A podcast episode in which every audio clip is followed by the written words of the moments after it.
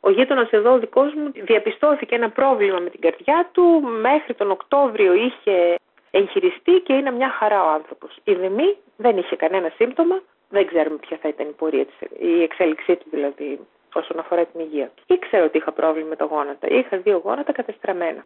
Γιατί η μεγάλη γυναίκα, βαριά γυναίκα, παχύσαρκη δηλαδή, τα γόνατα πιθανότατα είχαν και κάποιο τέλος πάντων κατασκευαστικό θέμα. Εν πάση περιπτώσει, ήξερε ότι έχω γόνατα κατεστραμμένα. Εκείνο που μου έκανε ο κύριος Κουλουβάρη από την πρώτη στιγμή ήταν ότι μου έδωσε κατεύθυνση.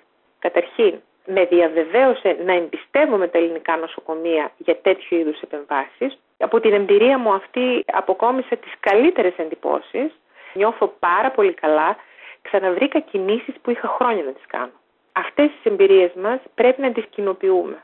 Πρέπει να τις μαθαίνει ο κόσμος. Γιατί η φασαρία κάνουν οι χήμαροι. Τα μεγάλα ποτάμια είναι σιγανά.